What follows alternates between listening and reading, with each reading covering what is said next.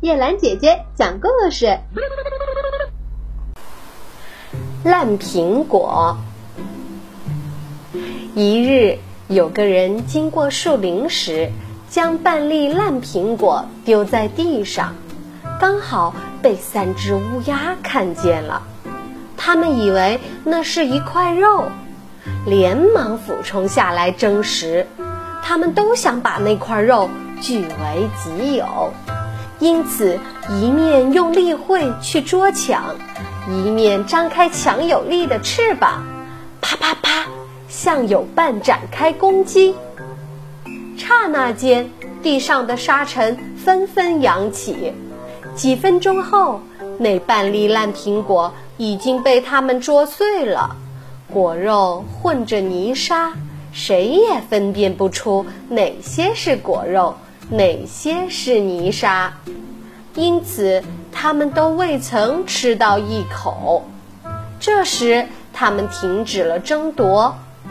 当他们开始梳理自己的羽翼时，才发现各自的翅膀已是鲜血淋漓了。早知道那是一块腐烂的肉，我就不和你们抢了。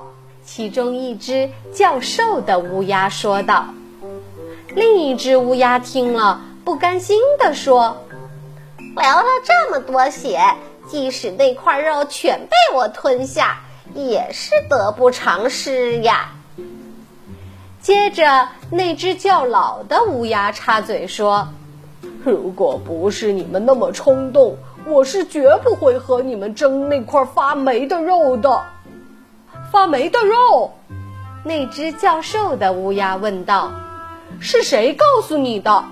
要不是发了霉烂了，你想哪个路人会轻易把它扔掉呢？”